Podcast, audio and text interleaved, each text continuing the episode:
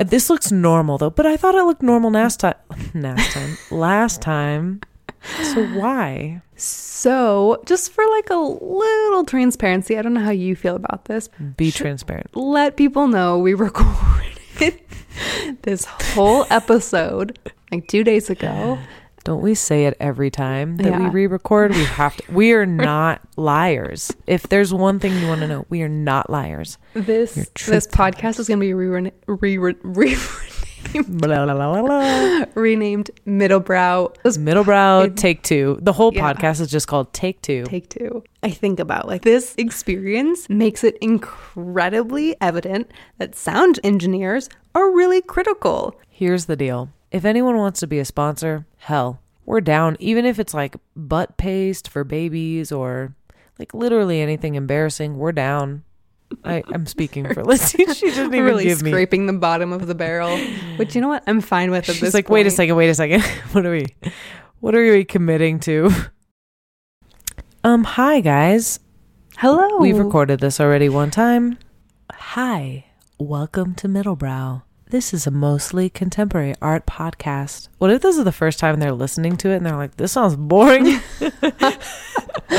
Why is she talking like that? I love vocal fry. Why does she not have any vocal fry? Welcome to Middlebrow. This is a mostly contemporary art podcast hosted by two completely average human artists. That's us. This is my best friend, Lindsay Schultz. And that is my best friend, Olive Moya. And our podcast is about art. We try to be super interesting. is that the line? It's for artists and people who want to know about art but are too intimidated. Trust me, we're right there with you. I feel like I forced that line on you. Don't touch your mic. Hands off. Who are we doing? Tell us. We are talking about Kathleen Ryan. If you'd like to find her on Instagram, it's Katie Ryan, Katie Ryan, which is really cute. that reminds me of Jack in the Box, where it's like, "How you doing? How you doing?" Nope. In the Wasn't really- Allowed to watch that much TV. Oh. Can you hear me now? Good. That's all I can remember. Yep. Okay. Um, Kathleen Ryan. She was born in 1984, which makes Who her. is she? Is she a painter? Jesus Christ, she's an artist. okay, she's a sculptor. Get ready to Um, be verbally assaulted in this episode. no, the thing is, like around nine, I'll start falling asleep. So real interesting at that point. Um, so accept my feistiness right now because you won't get it later. She's a sculptor almost exclusively.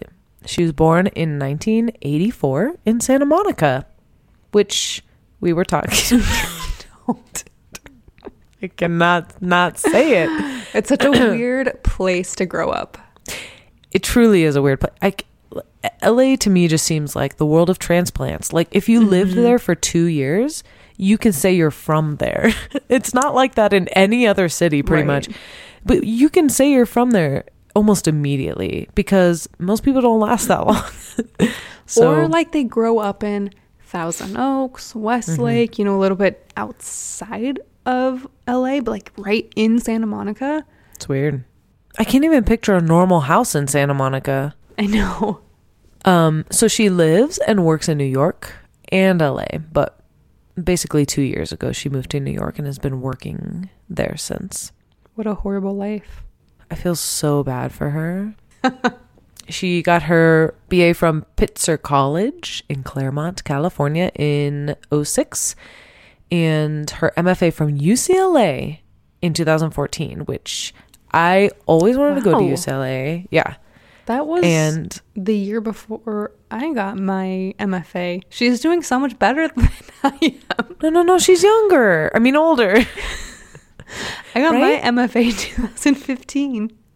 N- Yeah, now that's what? different than what I was thinking. That one I year was thinking really. I was still in high school when she graduated from college. Hey, hey, Mark Bradford is our, you know, our pedestal of like Mhm. he just got his bachelor's degree in at 30. So we can just stay in that place in our brain. I'm gonna have to. Um so I always wanted to go to UCLA because I don't know, it was the coolest school ever. And I went there in um freshman like year of high school for a theater thing and I felt so cool walking around campus. Like, yeah, I'm so cool. With your But I- braces. Yeah, with my braces. I had braces on. Um, did, did you know? What's this now? in what year? Before when I already was in Colorado? What were you gonna tell me? I can't. It's so hard. I didn't even have wine tonight. um, It's because it's the most awkward thing to have to take two. Okay. It takes two, baby. did you know? It takes two. I was driving around UCLA. I was driving around that area when I saw that there was a active shooter on campus, and it was this Oh. guy in the engineering department who came back and But shot. did he shoot anybody? Yeah, his mentor. His mentor? Yeah, his like teacher slash mentor. Well, what the fuck, dude? And from what I've heard, his was it his wife or his fiance? I think it was his wife. They found was The killed same day? several days before oh he my went god. to UCLA. So this is what you need to fin- Did you finish that book or no? Talking to strangers? Yeah, I finished it in like a day. Oh, okay. I was going to say. For people who don't know clearly, we're talking about Talking to Strangers, written By by Malcolm, Gladwell. You have to listen to the audiobook though, because it's the most well produced audiobook you've ever heard. Oh, anyway, so that's what I have this natural, which clearly is everyone. Humans just want to trust people. They're just like erring on the side Mhm. of trusting people because that's how we survive. And then there's those people who are like are a little bit more paranoid, and I think of course that's changing with like now. Mhm. Obviously, we listen to these mur- like true crime Right. podcasts and stuff, so I- even I am becoming more aware of my surroundings and what I do, and I start thinking about like what I would do if the situation went wrong. Mhm. Yeah, you just think, oh, that's nothing. Uh, Oh, that's kind of weird, but it's not that Mhm. weird. Like, there's no way he's gonna kill me. Like, that's crazy. He's my husband or whatever. He's my student. He's a little off, but that doesn't mean anything. People are off sometimes, which is mostly true. And then there's those Mhm. moments when it's not true and it's really sad, but you can't start thinking that everyone's out to get you or No. you can't live your life. so, no, no way. anyway, uh, can I call her Katie? Kathleen, can I call you Katie? Katie is a student, was a student of Charles Ray and Catherine Opie at UCLA, hmm which is badass for anybody who doesn't know. Look up those two names. They're both so good. Yeah, and and big time. So I couldn't find a lot of quote unquote fun info on her. I think she's really cute in her interview, which is one of the only interviews I could find. Um, yeah, she just kind of like laughs to herself when she's talking, and like, not that we don't all. Come on, Yeah. who who among us? But yeah, there's no really personal information about her, so too bad. We just got to focus on her beautiful artwork. But there is one thing that I thought was pretty funny when I was first looking through her CV. She had a show in like 2014 or something titled Temecula. And the show was in San Diego, and I thought that was funny because I'm from Temecula. I don't know. I felt cool for a second. It's just like suburban drawings. It's just a picture of my house. wine. Oh my god! You know what? Temecula is such a wine place, and she does all this stuff with wine and grapes. Whoa. There's your connection right there. That's so true. So I started with what she started with on her website because I'm assuming that's where she would like for us to start talking about her. Um, which is self-titled. Kathleen Ryan is the name of the show at Josh Lilley Gallery in London in 2016 in London. in London town. Um, it's funny that her first show wasn't in LA for how LA her work is, but whatever. How'd she get to London? And how's she getting work so soon after grad?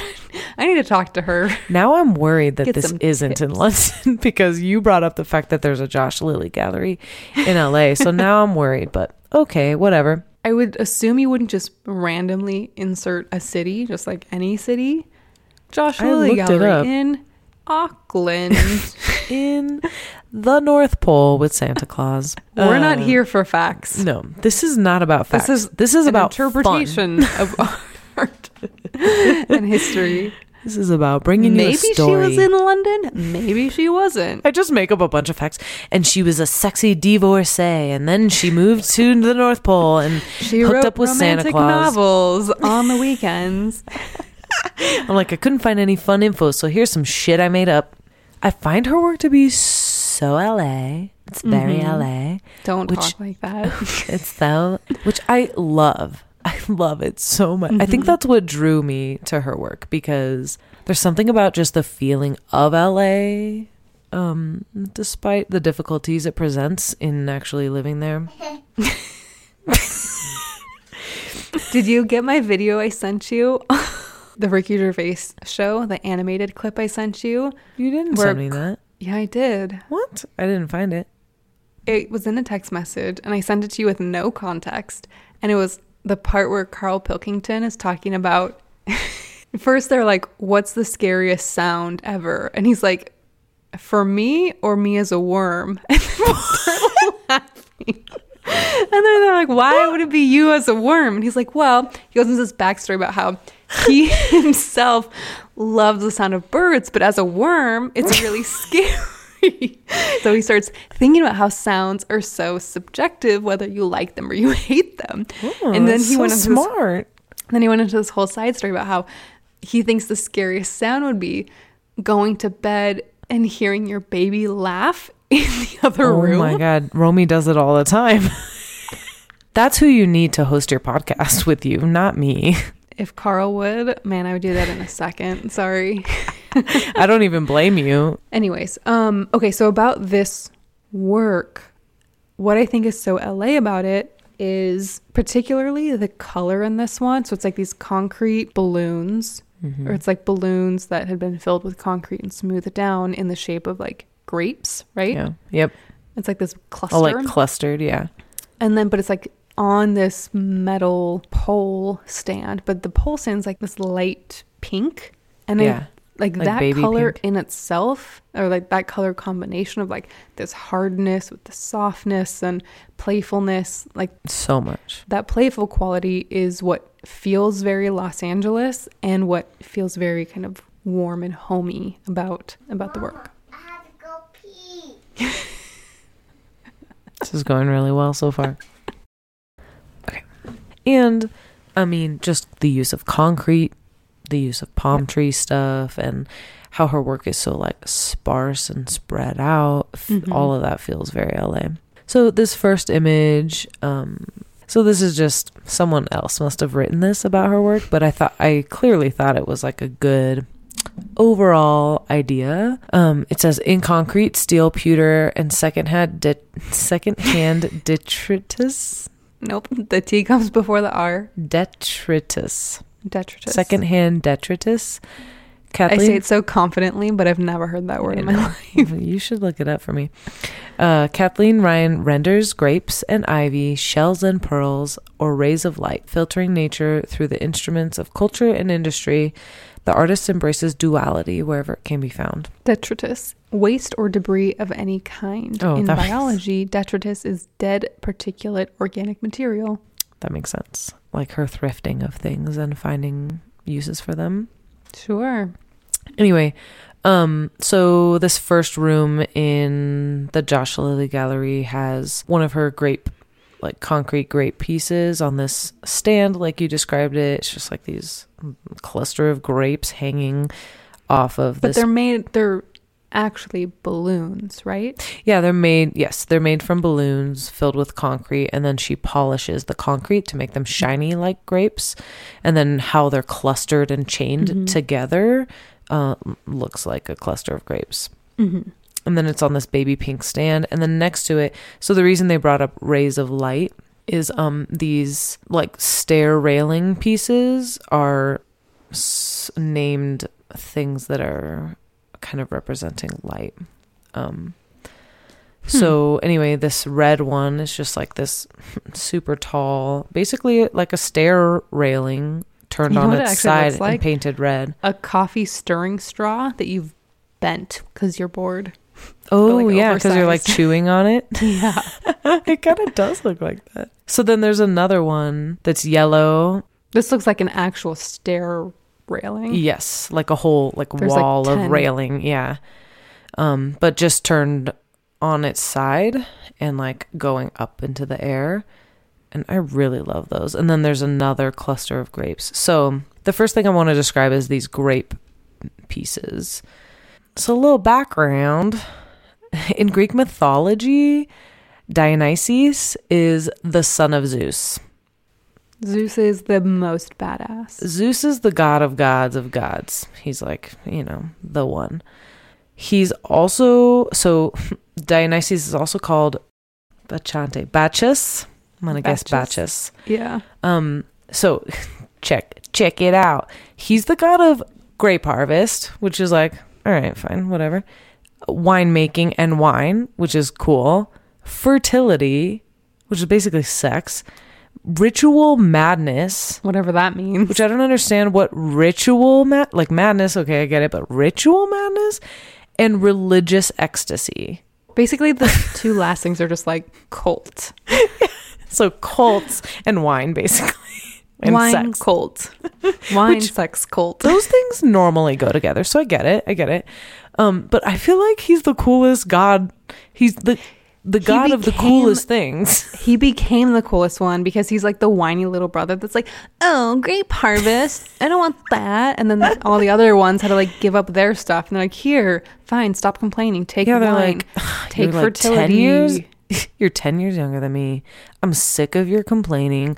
Mom loves you the most because you're so cute and tiny. Have my old t shirt that I used to have because there's mm-hmm. no money left for you. So sorry. You can have a fruit roll up for dinner, you know? What he was. Dark. It's so bad. we even recorded this twice and it's still a dark episode. So he has these followers like any true cult leader and um they're called priest well, they're called bacchantes, but uh, they were like his priestesses are called which I'd love to be called a Hmm. priestess too cuz I don't really know what that means. But it's like this cult following of all these cool things like wine drinking and whatnot. And from what I can tell, they basically just like run around the woods all drunk and dancing and tear apart. Sounds like. Coachella. Yeah. Well, except for the tearing apart of animals. well, I don't know. That sounds very Maybe. similar. Yeah. People are on drugs and they're dancing around and just killing small animals like every good serial killer does. One of my friends texted me about the, the Netflix documentary, Don't F with Cats. Don't fuck with cats. I was And, like, why um, are you not just saying fuck with okay. Well, because it's because my like dad F listens to it now. bleeped out. Yeah. Oh, it is bleeped out. Okay. Yeah. Um, she was saying, oh, because he eventually progressed to murder, and she's like, yeah, you know, they, Spoiler the alert. like an early sign of serial killers is abuse to animals, and I was like, Yeah, duh. girl, Yeah. who and- do you think you're talking to right now? I knew that when I was four years old. Yeah. Do you ever wonder why I'm paranoid? Because this is the information I had when I was four. My babysitter was Forensic Files. that and excessive bedwetting and Hitting your head. obsession with fires and yes, hitting your head at a young age really hard. So, Yeah, that's what my yeah. I asked my mom if she was like ever afraid that my brother was going to be a se- serial killer, and she was like, "Is that a real sign of?" is that? And I was like, "Oh yeah, that like almost every serial killer pretty much has like injured their head when they're at a young age." And she was Yeah. like, "Oh no, I'm so glad he's not." Deb, there's still time. Keep an eye on him. Okay, so wait. That was a tangent, but let's get back to these bacchantes. Another real fun fact about bacchantes that are probably going to be murderers they wear fawn skins, like deer, baby deers, uh, like Bambi. They wear baby Bambi skins, and they carry staffs, like, like I was to say Gandhi. What's the, what? What's his name in Lord of the Rings? Gandalf. Gandalf? Sorry. Gandhi. Basically the Gandalf. same Very person. similar. One just is has way tall, more hair. One is short. One is hairy. One is not. Okay. Um, carry staffs like Gandalf, covered with vines and grapes because they're trying to be. They love wine and they're trying to be really symbolic and like. Um, and they wear crowns made of vines and often handle snakes, which is you know badass. But I really truly think I could spend a whole lifetime or maybe just have a separate podcast where I retell Greek mythology because it's so wild and crazy. I was forced well, it was a requirement to learn Latin and Greek mythology in sixth, seventh, and eighth grade. Can you speak in Latin? So? Ecce Cornelius. oh, That's all I know, remember what from does it, that mean? which means look, Cornelius. It's very anticlimactic. Uh, that's all I remember. Anyway, so one of the things I read just to get a sense for Dionysus, he was pissed off because the king and and his the king's mother, which I think the king was like his cousin, they were like spreading some shit that he's not the son of Zeus, which he was. And so he was pissed and he wanted to prove it and punish them. So he lures the king into the woods and his bacchante ladies danced around and just casually tore him to pieces. Whoa. And then his mom comes and she just goes crazy, like at the sight of it or something, and starts thinking her dead son is a lion, which I don't know how you mistake that, but whatever. And so she rips his head off. Anyway, the whole thing is a little intense. Like, they just spread rumors that he's not the son of somebody else. I feel like he went a little overboard.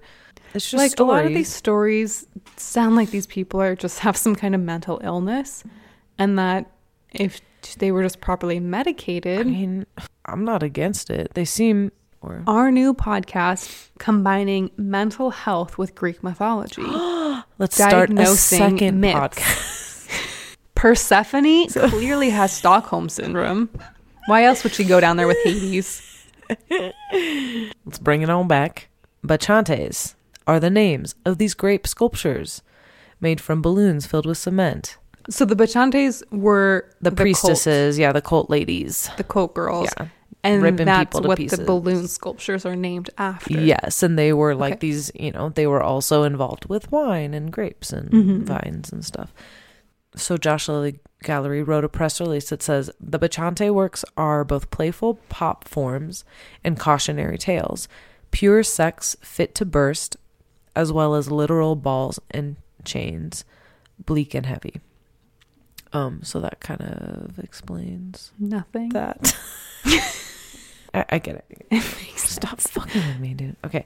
Also, she loves eBay and thrift stores. I'm gonna tell you more about this later. I so these bowling balls. So this next piece that was in the show, like an oyster, like a giant oyster shell with a hinge. What is it on it. made of? I always thought the bowling ball was cut in half and that was like a little tiny ball, but I realized Oh. that's the bowling ball. No, no, it's like concrete in Okay. in a form, and then has Cut. this like hinge on it, and it's painted Mhm. this that same like baby pinkish color. Mm-hmm. And then she placed a bowling ball, like a yellowish, A creamy yellow. creamy, yeah, uh, bowling ball in the center. So immediately you see it and you're like, that's an oyster with a pearl in it. There's this other piece that kind of goes back to, I feel, they didn't say this explicitly, but these Bacchante figures and this vine thing. So it's um like silver, really pretty, delicate looking silver vine leaves in a like a crown shape or a circle.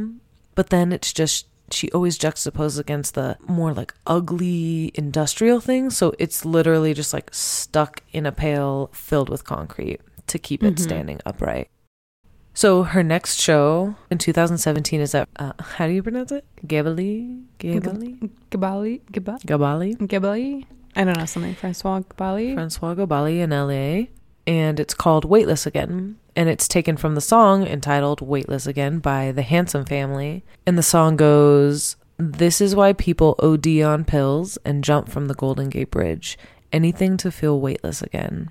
I listened to so much of their music today and it's really dark, but I love Mhm. it. I really like it. It It's a- surprises me because it's so folky. I don't know why I like it. Yeah. Gives me a funny feeling inside. Are we going into Moulin Rouge right now? I was just thinking. I was gonna start singing it, but I couldn't remember the first words. Okay, weightless again. They're calling it her first solo exhibition, so I don't know what that means. They were like, "Fuck Josh Lilley Gallery." Maybe they mean just in LA. This is Jennifer S. Lee in her piece that she wrote about this show. Uh, it says Kathleen Ryan's first solo exhibition flowed like a nostalgic but sobering love ballad. The seven sculptures speaking to the beauty found in the fluctuations of nature, industry, and culture. Hmm. Ooh. funny feeling inside. I can only picture that creepy. Me too. mustache twitching. Ew. Gross. Stop ordering prostitutes. Your mustache is nasty. Uh, so the main sculpture in the front part of the gallery that I'm assuming you're first gonna see when you walk in is called Between Two Bodies. It is three ceramic oranges sandwiched between two huge blocks of cement. And the blocks are kind of like in an L shape, equal oppositely positioned.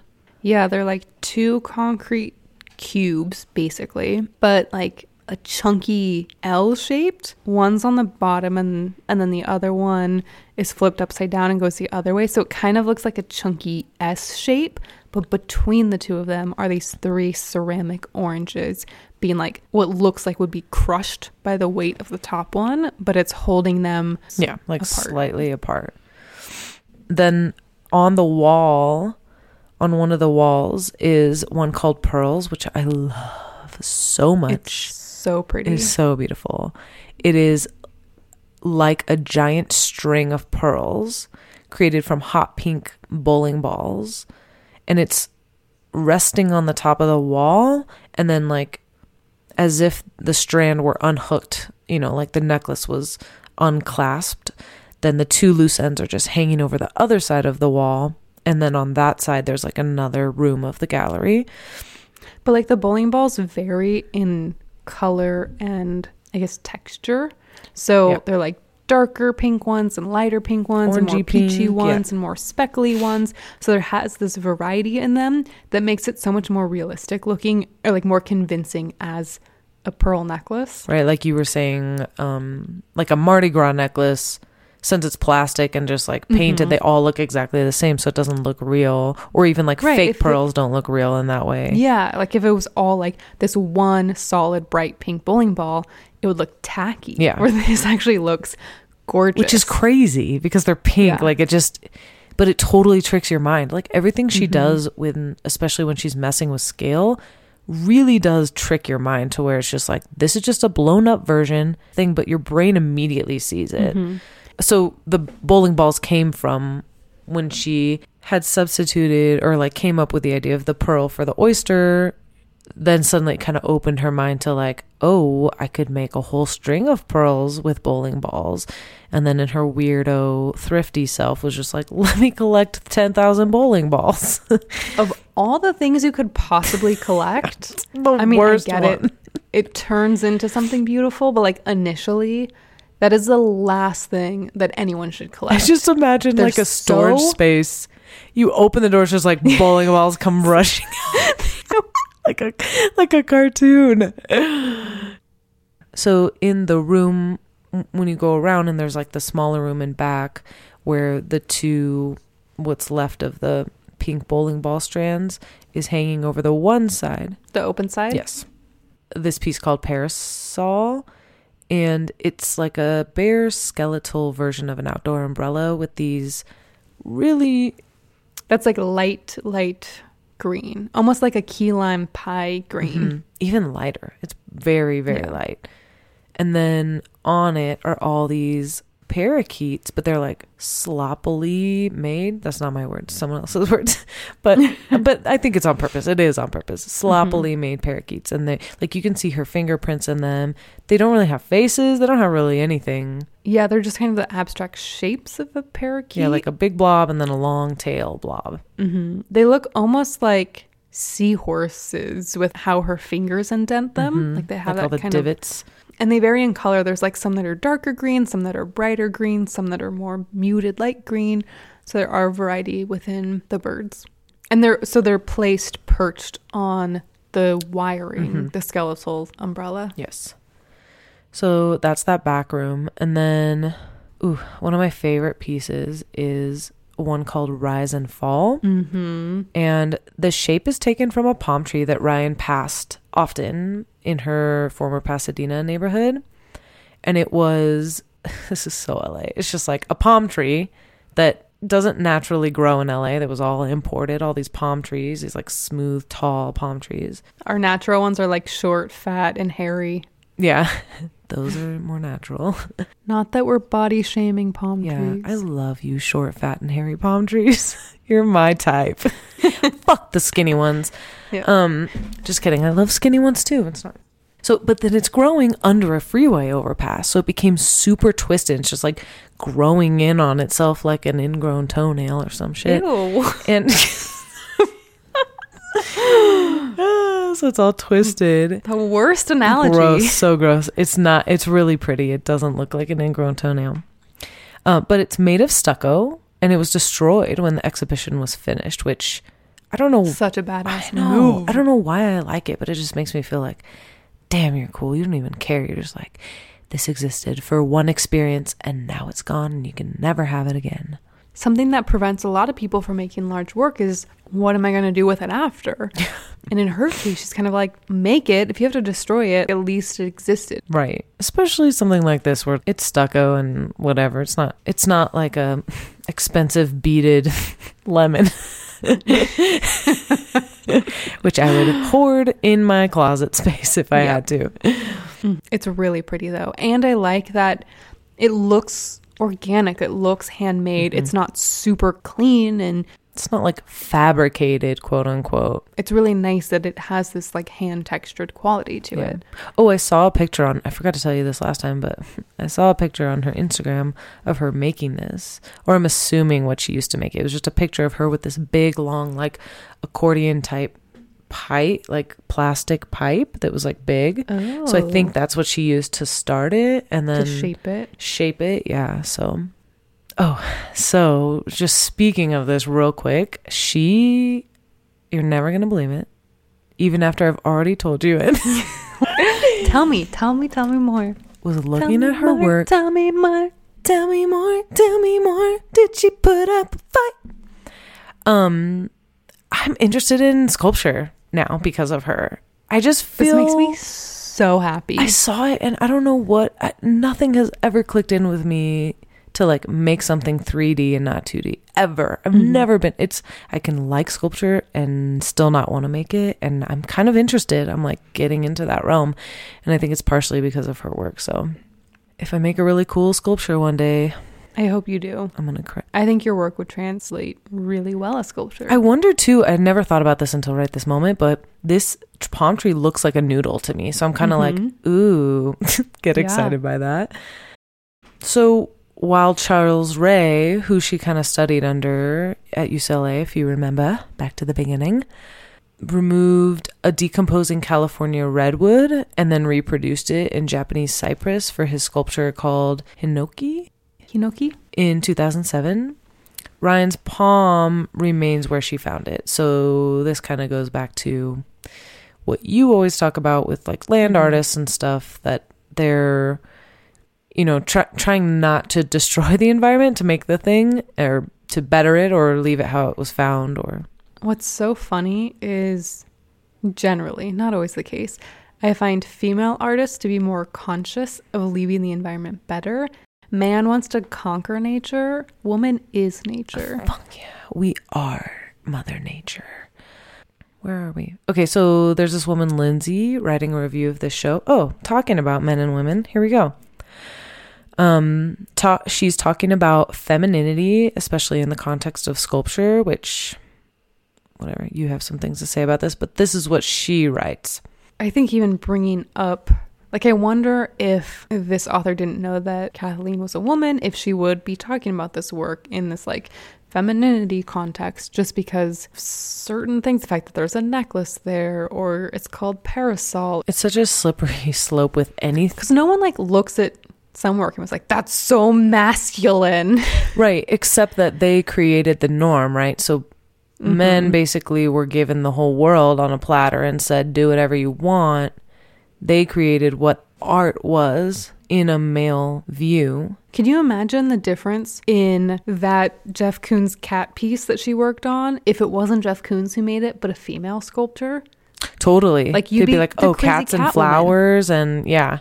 And that's the trouble, right? With even like race and culture and stuff. Like in our Mhm. Diego episode, how he was saying that people always talk about, oh, his colors being very like Latino or Mexican. And he's like, I'm not even Mexican. And like, what are you talking about? On one hand, yeah, it is a little bit of a cop out for her to say that. But on the other hand, that is who she is and that is where she's coming from. And I don't know, it's weird. Um, okay, all of that being said, she writes Ryan's subtlety and lightness of touch is almost irreverent in the face of the canonized male modernists. One can almost hear the mantra backwards in high heels. So this is uh, referencing Ginger Rogers in one of her movies where she's like, you know, the lead, whatever, the fir- the woman in the duo, and they're like praising the guy for doing all these dance moves and stuff, and then someone was like, "Yeah, well, Ginger did the exact same moves except backwards in high heels." Oh, Oh, what? damn. burn.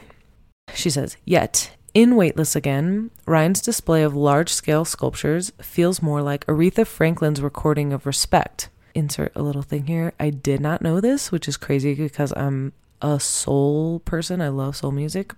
But she said, in the recording of Respect, a song that was originally written and recorded by Otis Redding. Which, how different would that song be if he sang it? Mm-hmm. The opposite of the Yeah. effect. It wouldn't have had an effect. It's crazy Well, so we go back to what we were Yeah. just talking about. Yep. Um, as written in Rolling Stone, quote, she sang from higher ground, a woman calling an end to the exhaustion and sacrifice of a raw deal with scorching sexual authority. The art world has its own version of this kind of reclamation, with artists like Elaine Sturtevant leading the charge. Though Sturtevant evaded the description of her practice as feminist, her work, at least in retrospect, was a staunch form of female empowerment.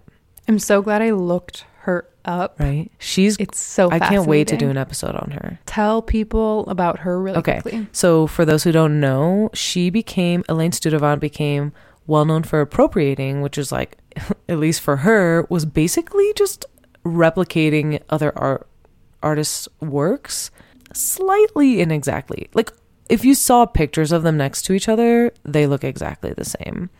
Mm-hmm. Um, for example, she did a series of Warhol's flowers, which she showed only weeks after Warhol debuted them, which is such a slap in the. F- well, it is, but they were friends. But it's such a slap. yeah, in the I heard that Warhol gave her permission. Uh, she also did a piece of one of Claes Oldenburg's sculptures, and he was furious. so here we have Oh, Warhol and Oldenburg. Warhol thinks it's funny, and he's like, "Yeah, do that shit. It's funny."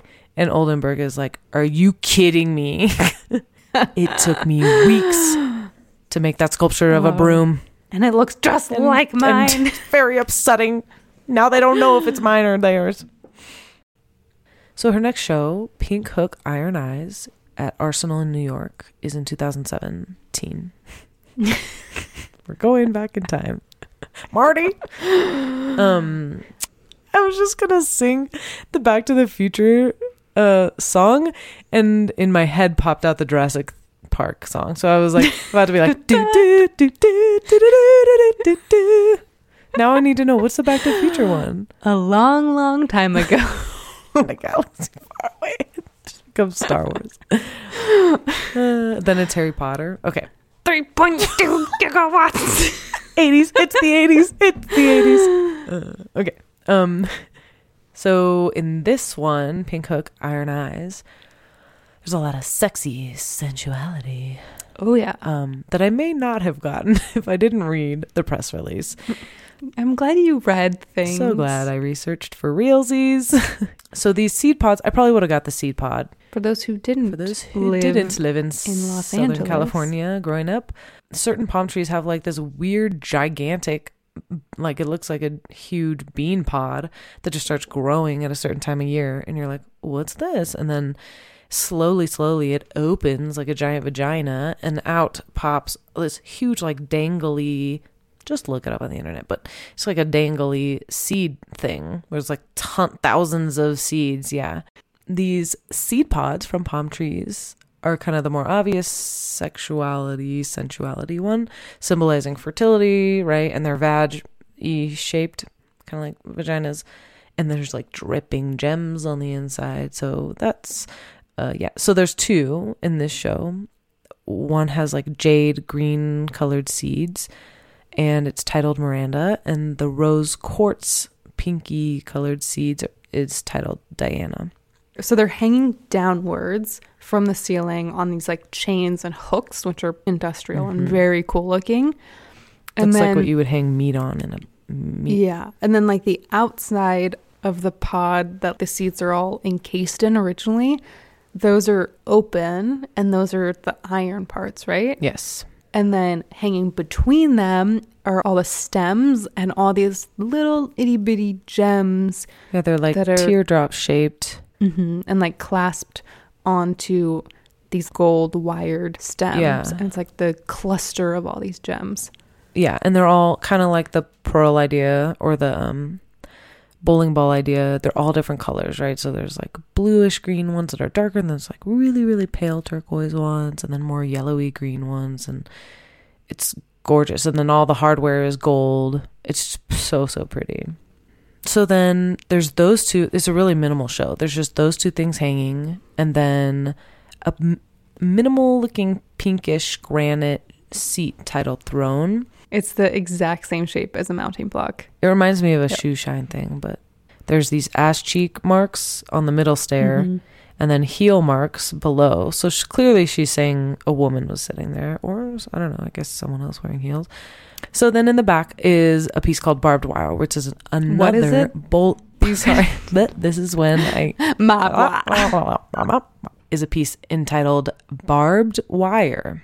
And it's another bowling ball pearl necklace, but displayed on the ground, kind of all just like.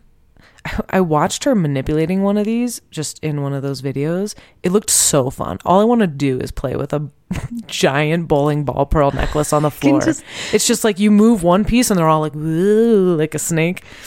It's cool. just you going in and with your tip of your toe just like touching. I would. it slides all the way into the wall. I can't imagine if you really wanted it to go somewhere, it wouldn't. Like you would pull one side and the other side would go the opposite direction. It'd be like driving a tractor trailer. Like I didn't mean for that turn to be so dramatic. The whole thing flips over. Okay, Oh, did we mention we've already we've done all already this done before? not all this though. We're doing good for coming up with new shit. I think we are. So the balls are different kinds of black and blue. Why didn't you name it blue balls? black or deep navy. Like they're all different colors, like how we've been talking about the pearl Mhm. necklaces. And like dark green, right? Yeah, Some? they're really cool looking. The press release says Shadow, Hammer, Conqueror, Crusher, which are the names on the bowling balls, named dark bowling balls chained together like a necklace tossed aside a lover's bed. Black pearls once cherished by the men who fingered and named them, which that's the sexual part I wouldn't have gotten, but totally true. Like men are putting their fingers in the bowling ball holes and naming them with these like intense names like Hammer and Conqueror. so Such a man's idea of a uh, forgotten individuals are bound together, their virility tempered by sentiment, pleasure, and romance. Cool, cool, cool. Cool, cool, cool. Bacchante Kunsthistorisches. Bacchante Kunsthistorisches. Kunsthistorisches. Kunsthistorisches Museum in Vienna, which is the important part. 2017. Cool, cool fact about Kate. She's a badass. She is the youngest person to show at this museum in Vienna. The next youngest is Susan Philipsz, who is a good 20 years older. That's Damn. crazy. Maybe I should have chosen UCLA. But would have UCLA chosen us? We don't know. It's like um there's this famous quote by the philosopher I really love, Alain de mm-hmm. Botton. Hold on, I need to just find it. We fall in love because we long to escape from ourselves with someone as beautiful, intelligent, and witty as we are ugly, stupid, and dull. But what if such a perfect being should one day turn around and decide they will love us back? We can only be somewhat shocked. How can they be as wonderful as we had hoped when they have the bad taste to approve of someone like us? Oh my god, it's so sad. Why do we all hate ourselves so much? You're beautiful, by the way. Have I ever told you that? I know you think that I'm being sarcastic when I say that, but I'm not. Like you always are like won't believe me. Even my melty side of my face? Back to Vienna in 2017. There's just one piece in this museum and it's similar to her other Bacchante pieces. It's polished concrete balloons stacked, flowing, and chained together. But this one is chained to there's like a mar- a thin marble pedestal type thing. You wouldn't call that a It's like a pedestal small platform. Yes. Um, It's like five inches tall or something, but like it's kind of like a twin size mattress in dark marble. perfect. Very good visual for all of us. uh, and then in the center, there's these like four terracotta orange chimney shafts, which are kind of just like rounded off squares. So if you look at these balloons, it's again very much like the jewels or the pearls or whatever, where all the concrete is different shades and colors, and it has like this marbling They're effect. So pretty. They're like so pretty. Tan concrete, than like the Yeah, light How did she get the different ones? That's crazy. I don't know. We have so many now I questions want for her. to Can do we- stuff in concrete. I've never wanted to deal with concrete before in my whole life. I did something in concrete. It's like rocks in there. It is not. well, you got to buy different concrete. There's concrete with rocks in it. There's concrete without rocks in it. I guess you don't shop at Mm. Home Depot. So sh- I liked hearing about how she came up with this. Uh, she first came up with the idea for this while she was at the Getty, looking at Bacchante with an ape by Hendrik ter Brugghen. And I've seen this piece before, not in person that I remember, but when I was a, a kid, I my mom like realized I was interested in art, and so she sent me to art classes with this kooky lady named Bonnie. She, with a bunch of the other kids, took us. We like planned a trip to the Getty. I got this book from my trip as like a souvenir, and it was A is for artists, and it's just like an ABC book, but one of them is G is for grapes, and uh, which is just this corner. It's like this little corner piece with the monkey, and he's like eating grapes, and he has them. Then there's this booby bacchante lady in it, but it doesn't show that until like the back. It'll show you like where the paint, the whole painting came from. Anyway, Hmm. Romeo, my son, loves this book, and it makes me so happy because I don't know. It's just like P.S. This Bacchante is kind of oh my god, her face is so scary. I don't. She's been working. That's what out. I like. She's so buff. Uh, Almuth Spiegler was a guy who talked about this, and I had to translate all of it from German, so I'm not quite sure about all of it. But so he says Ryan was fascinated by the grapes that were torn apart, which a Bacchante crushed in her hand. the essence of the intoxicated woman did not let Ryan go. She met her again. And then they're kind of referencing this piece, which the curator Jasper Sharp mentions La Jeune Tarentine, La Jeune Tar- uh, at the Paris Musée d'Orsay. And it's basically the same shape as these grapes, but it's a woman who's like really uncomfortable on this pedestal, like laying, like she's been roofied, I think, and she's like laying over a pedestal and it's She like got thrown out of the fourth story of a building and landed on the garbage pile. so yeah except didn't explode also, I think the Musée d'Or- d'Orsay is where I touched that painting. i totally forgot about this I sent it to you, but I texted my cousin Brian, who was with me, who slapped my how hand. much older is it. brian than you Three years. Okay. that makes sense that he was like like, uh, uh, uh, uh, don't touch that those renaissance paintings So when we re-recorded, I said neo-impressionist painting, which is not either. It was neoclassicist. and is there a neo-impressionist Yeah, Oh. there is. But I googled it, and I'm like, this is even further from at least Renaissance was kind of like, like, i'm it. 500 years off god damn it uh, I asked him if he remembered this, and he said, "I still tell people about touching about you touching the ingress." It's the name of the I don't know how to painter. pronounce his name, but the painter. Surprisingly, it's kind of a bragging point among students here to see who has touched the most expensive painting. I think you might have the record. Haha. Dude, you win. Yes. You're so cool. Visitor. visitor. Step away from the painting, from the ingress. Ay, Okay, so back to this Bacchante. ay. Yes, so this lady's clearly very uncomfortable laying over this thing, and so are Katie's balloons. so Mhm. uncomfortable. Um, another quote says, "Cast balloons lie out like the young woman once the Apulian Tarento, quite uncomfortable on a pedestal." For the unity of the grape, or brutally held together for the tempting pose of femininity and willingness through heavy iron chains. And I can't really understand this translation, but Almuth is and others are relating it to wives with balls chained to their feet, since the grapes are all chained together. This beautiful, luscious, plump, quote unquote, figure, like the grapes are a figure, because it really does look exactly like that, Yeah. um, or shapes tied together on the pedestal with industrial materials.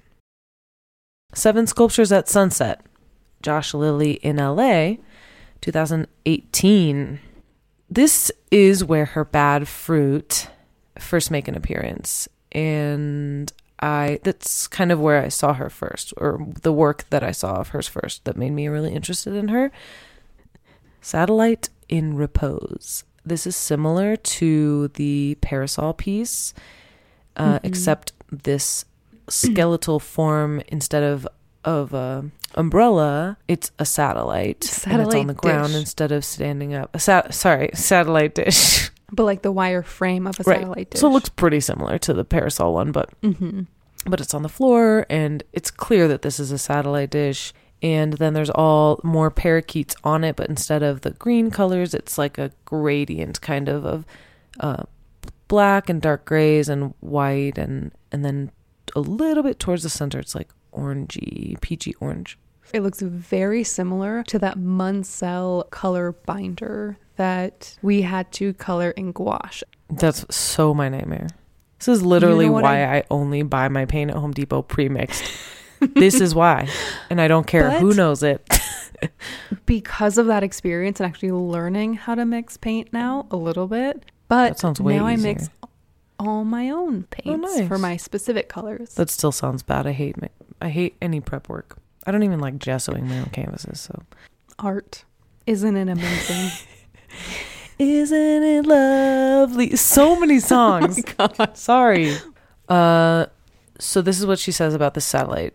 About satellite in repose. When I was making this work, I was thinking a lot about technology's ability to reach intangible energy, light, sound, communication, and how the satellite dish is really tied to this ephemeral, intangible thing. But it's very grounded by the earth as well as if frozen in nature. This piece really represents the title of the show, Seven Sculptures at Sunset. Here I was thinking of the sunset as this frozen moment in between the life of day and the death of night. All of these sculptures were somehow arrested in that moment of transition. The sunset, perhaps, because it's so fleeting, is viciously alive. All of the sculptures have a lot of life and death, vibrating, buzzing like a hummingbird. Are there actually seven sculptures in this show? Yes. I didn't Okay. have all of them in there, but yes. So I really like that idea that she's talking about because I never thought about this, but technology is basically creating or dealing with things that you can't see, you can't really like hold or grasp or feel or Mhm. have. Like communication is just more it's a thing, but it's not something you can like hold and same with light and sound. Mhm. So and then she has Fountain of Youth, which is the title of this piece that has kind of her first use of fruit, like plastic fruit. And it's an, a different version of these cast seed pods, palm seed pods, except this one is like, must just be more open version of one. So it kind of Yeah. looks like a, it's almost like a full circle instead of like a long, elongated thing. What is it called? We talked about it last time, what it looked like. The claw. Oh, yes. that Yeah, goes that's down what it and is. picks up plush animals at Disney. I mean, at Denny's. Yeah. Like that you can never the other fun that you place can for never the cheap place for entertaining children. Hey, I love that. So in the sculpture, it's just two of them, and they are touching at the bottom. So it's all these like little tiny push pin fruit that's like gathered at the bottom, being like held by the hooks. Yes, thank you for your help. And again, it's like hanging from the ceiling on, a chain hooks, and hook. Yeah. So this fruit is it was a thing in the day. So she, this is where she talks about thrifting. She says she's been obsessed with it since she was really young and a lot of the things that she makes comes from that. So she started buying these pinned fruits from these were a thing in the 60s and 70s and she started buying them years ago and they were basically like in a kit with preformed styrofoam and then all these jeweled pins and then you would just cover the entire form with all the pins. So it just looks like this jeweled fruit. The 60s and 70s were weird. Maybe it was fun if you're on drugs. maybe it was fun if there's no technology. So she's collecting these things over years and she eventually gets this small collection going and then she starts thinking okay i should do something with these so she starts searching on ebay around that time hmm. she made over 200 purchases in a year of obsessively hunting. She says sometimes they would come with little notes from their makers. I remember one batch came from an old lady. Rude. I would never just say old lady. An old lady. I would say like an older elderly Older. from this old this old lady. You ever seen that video? no. it's all chill, shawty. It's an old lady. No. Okay. Nope. Never mind. S- I can't tell if this is going better or worse. I really can't. Sometimes they would come with little notes from their makers. I remember one batch came from an old lady who who said that she made them with her brother in 1959 and was happy that they had a good home. I mm-hmm. told her that the note really touched me, but I didn't tell her or anybody else that I was using their fruit creations for art. Mostly just because I hate writing emails Oh my god. but I do think a lot about what might happen if everyone could see their old objects in their new life. She's just like, thanks for the fake fruit. Bye. Kathleen liked how anonymous and intimate the fruit was. She says there is this satisfying contrast between the harsh, sharp container and the bulging cornucopia of intensely artificial fruit. It spills and fills out the space in which industry and nature are combined as a frozen, swelling abundance preserved in plastic. So then, hmm. coming off of that same thing is these molding bad fruits. And this is what I think people will recognize the Yes. most. So this is what she's and what she's currently making right now. Like Mm. all of her work seems to be different versions of these. They're called semi precious bone, fool's mold, and sour pearls. So they're just giant lemons, like lemons the sh- size of like bigger than watermelons, and uh, Yeah, they look like two feet wide, right? yeah, they're big, and they're covered. They're just like a So for people to get a sense, it's in a white room. The floor is gray. There's three gray plinths and three lemons, oversized lemons. And the lemons are push pinned with their own yellow beads. And then one lemon is like covered in dark green and medium green mold pins. One's like mostly yellow with like a side of it being green. And then one, the last one, is a little bit of yellow and covered in white mold with like a little bit of green mold. But all the mold is semi precious stones and beads and stuff, Yep. right? And then all the regular color of whatever the fruit, because she has like peaches and other fruits too. But Mm-hmm. um, all of those are like glass beads, so they're less expensive. So like the Mhm. normal, what you would say is the value in the fruit, right? The reason you buy the fruit to use it is in this like less expensive material, but then all this mold that's growing is in these like semi-precious, more expensive stones. Obviously, the color, but also the texture and the size of the stones vary, which makes it more convincing as mold. Yeah, it looks like it's growing truly on Yeah. it. To give a background on that, she lets fruit rot in her studio for weeks to observe them and match. Yeah. So one one of the interviewers was like, "There's fruit flies all over her studio."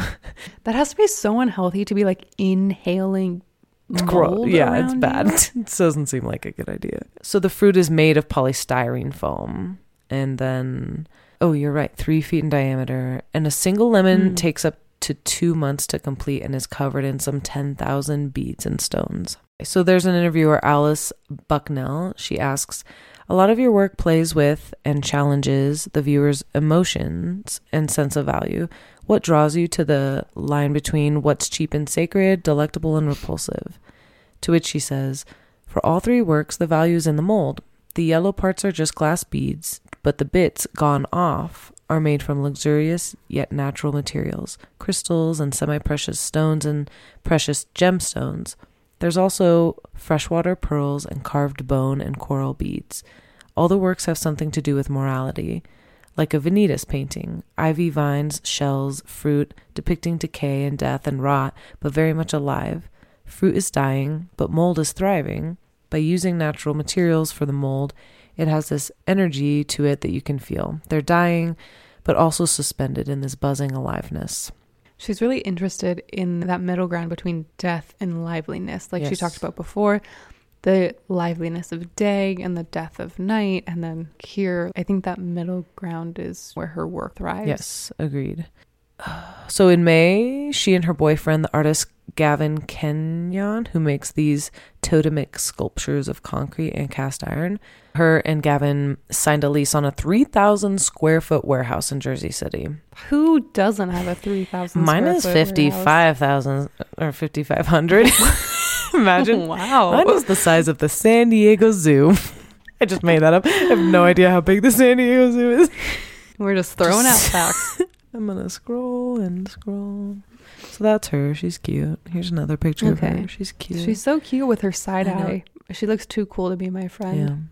yeah. I know. Me too. All of her mold printouts, they're all on wrinkly paper, like they've been wet and dried.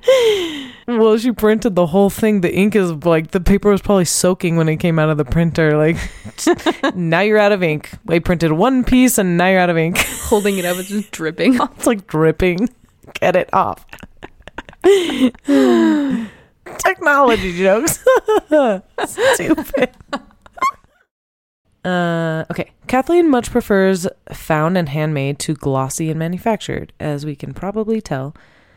Partially because she worked at Carlson and Company for three years before it shut down, and that was like a fabric art fabrication warehouse thing. It's where Jeff Koons got his work fabricated. Yeah, right? and she actually worked on one of Jeff Koons' pieces called Cat on a Clothesline. I put a picture of it there.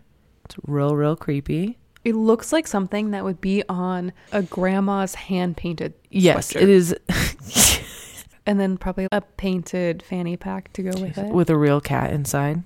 it's just a picture on her sweatshirt, but in real life.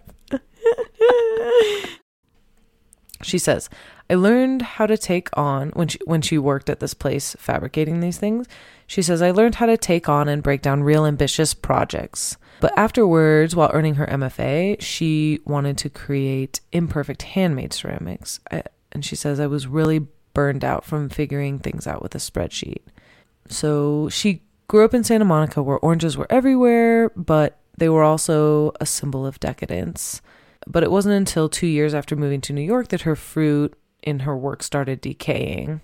Alice Bucknell asks, Is there any moralistic read to your work? She says, Not really. I'm interested in how people relate to value, and my sculptures are a way of teasing out that relationship and playing with our sense of judgment. In a sense, my work can be read as a critique of wild consumerism and displays of wealth, but it also totally happily indulges in it. The works are skeptical of the more is more attitude and are also like, well, fuck it, more is more. The works at Josh Lilley are maybe a bit more complicated in their decadence, while earlier works like the giant snake ring with crystal eyeballs, which I didn't see that, and gigantic Mhm. grape bunches made out of polished concrete, we know about those, Mhm. are total exhibitionists, reveling in the decadence of this supposedly humble material. So then, when talking about her move to New York and how it changed her, she says, The big difference between the two cities that has influenced my work is the change in density. The work I was making before in LA had a few bold elements and materials, more simple gestures, maybe as a reflection of the sprawl, the intense light of the desert climate. For the show at Josh Lilley, which I made in New York, everything was made up of lots of little parts. They were still, but had this frenetic energy from the density of thousands of little parts, similar to how you feel in New York. I'm still rooted in my California girl upbringing, the nature stuff, palm trees, citrus, and sunsets, as well as the arch. This is my favorite thing that she says, as well as the archetypes or references to classical and ancient work as a Hollywood reinterpretation, the Cleopatra set version of it, like a giant clamshell or Greek columns. The stuff coming out mm-hmm. of me is coming from California, but the density and the energy is changing now after being in this crazy, dense, gritty, dark place. The pace and the vibe, yearning for the stuff I grew up with sunsets and waves and open faces. okay. Here we go. I think this is the last, almost last one. This looks so different from her other It work. is a completely different. I would never. It's kind of like Mark Bradford's um the poll at the, university where I was like, all of a sudden they take a really weird say left what? turn. this is a first of all, what is this? And also, Just scrolling through Google Yeah. Images, like, yep, it's just a nah. poll. It's just a poll. okay, Ghost Palm Desert Hot Springs, and this was for Desert X, which is like uh like an out. Is it mainly outdoor or is it only outdoor? It was an outdoor exhibition, the California desert, in like various spots. So you had to travel to specific locations. The most famous was probably Doug Aitken's Mirage Mm-hmm. House. The like mirrored house that you were talking about. Mm-hmm. Okay. Anyway, to describe Ghost Palm, it's like a like a steel uh frame, like gridded frame for the the trunk of the tree. So it's a palm yes, tree. it's a tree. The trunk is this steel frame, and then the the fronds at the top are like a clear whitish plastic, and then also the what's supposed to be like the dead fronds on the like Mhm. around that on the top of the trunk are all in this like chandel it looks like a big long chandelier kind of of this plastic Mhm. stuff and it's just in the middle of the desert it looks so different than anything she's ever made So I think why it's so different is that normally she's taking found objects or objects that are originally something else and then turning them into the new objects, like bowling balls as pearl Mhm. necklace or balloons as grapes or little gems to seeds where this is trying to be what it actually is. So like those plastic fronds that had to be like specifically made and cut. There wasn't something that was pre-existing. Yeah that she's like repurposing Yeah, that's not what it actually is and then it's transformed into an object. Like this is made from a palm to be a palm. And what is normally like this very nostalgic colors, this is very transparent and sterile and harsh where everything else is kind of like soft and comforting. yeah totally And not to say that it's a critique on this, it's just it's just it's that just is how it different. like yeah um so it's sited on top of the san andreas fault like as close as you could get to like on top of it. Oh that should be on our playlist. I'm so excited for this playlist. By Natalie Merchant.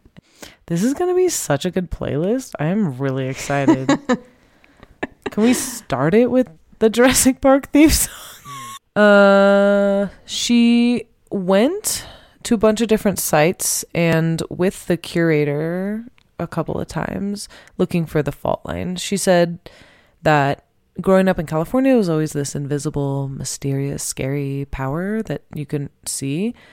Uh, and that she was really afraid of it, but wanted to find some sort of tangible evidence of it, like tension or something. So her and this curator went to one oasis spot that Katie originally picked for Ghost Palm, but it was like super creepy, I guess. They said that they felt like they were being watched, even though they were alone, or so they thought. And and like birds were singing, but they couldn't see any birds, and they they couldn't feel a wind, but they heard the rustling of leaves. Um, sounds like a bad setup for a Creepy. some sort of a like a straight to VHS yeah, yes, movie. exactly. Leprechaun, except not as good. Um uh so they explored for a while and Katie was really seduced deeper and deeper. Like she was like down on the ground looking at stuff and really interested and focused on things and the other lady Amanda was like, I kind of want to leave, like I'm getting creeped out.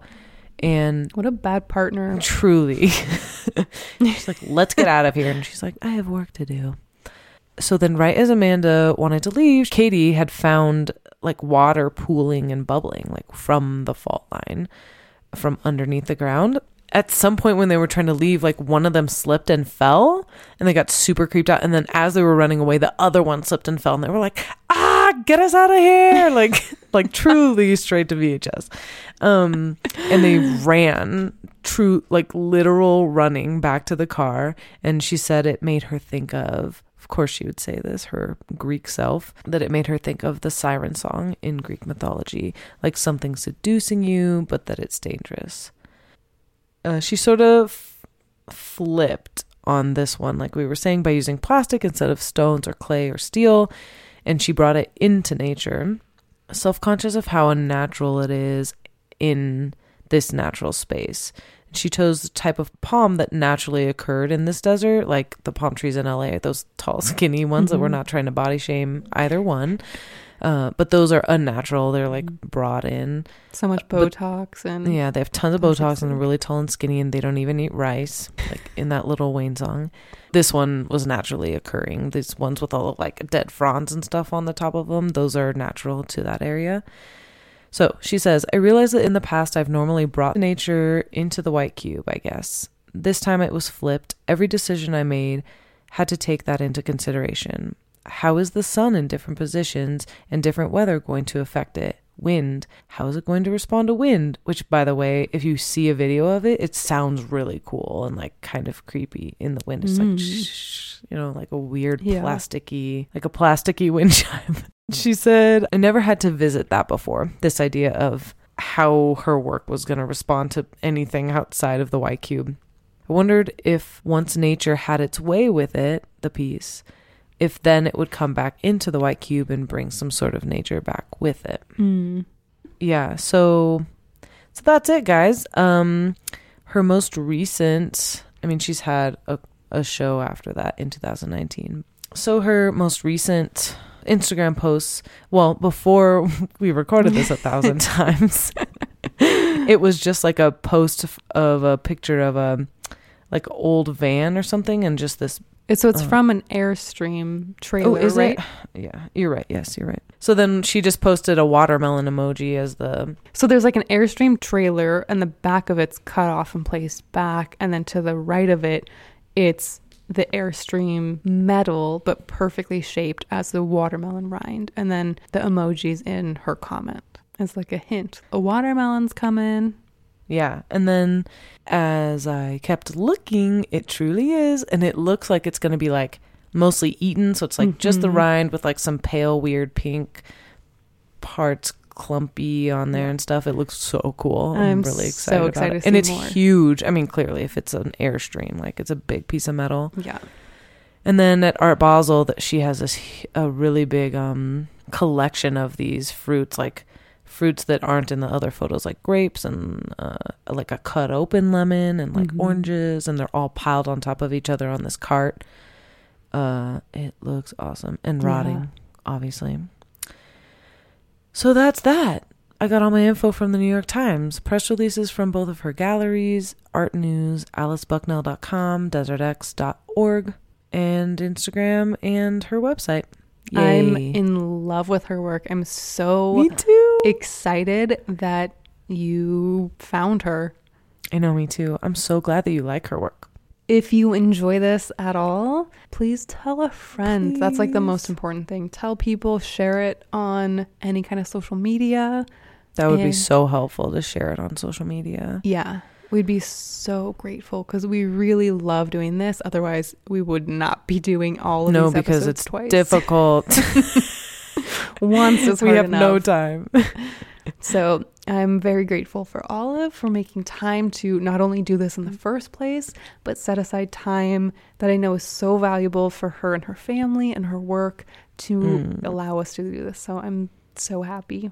Well, and I'm so grateful for you because you edit the whole thing and you get me going.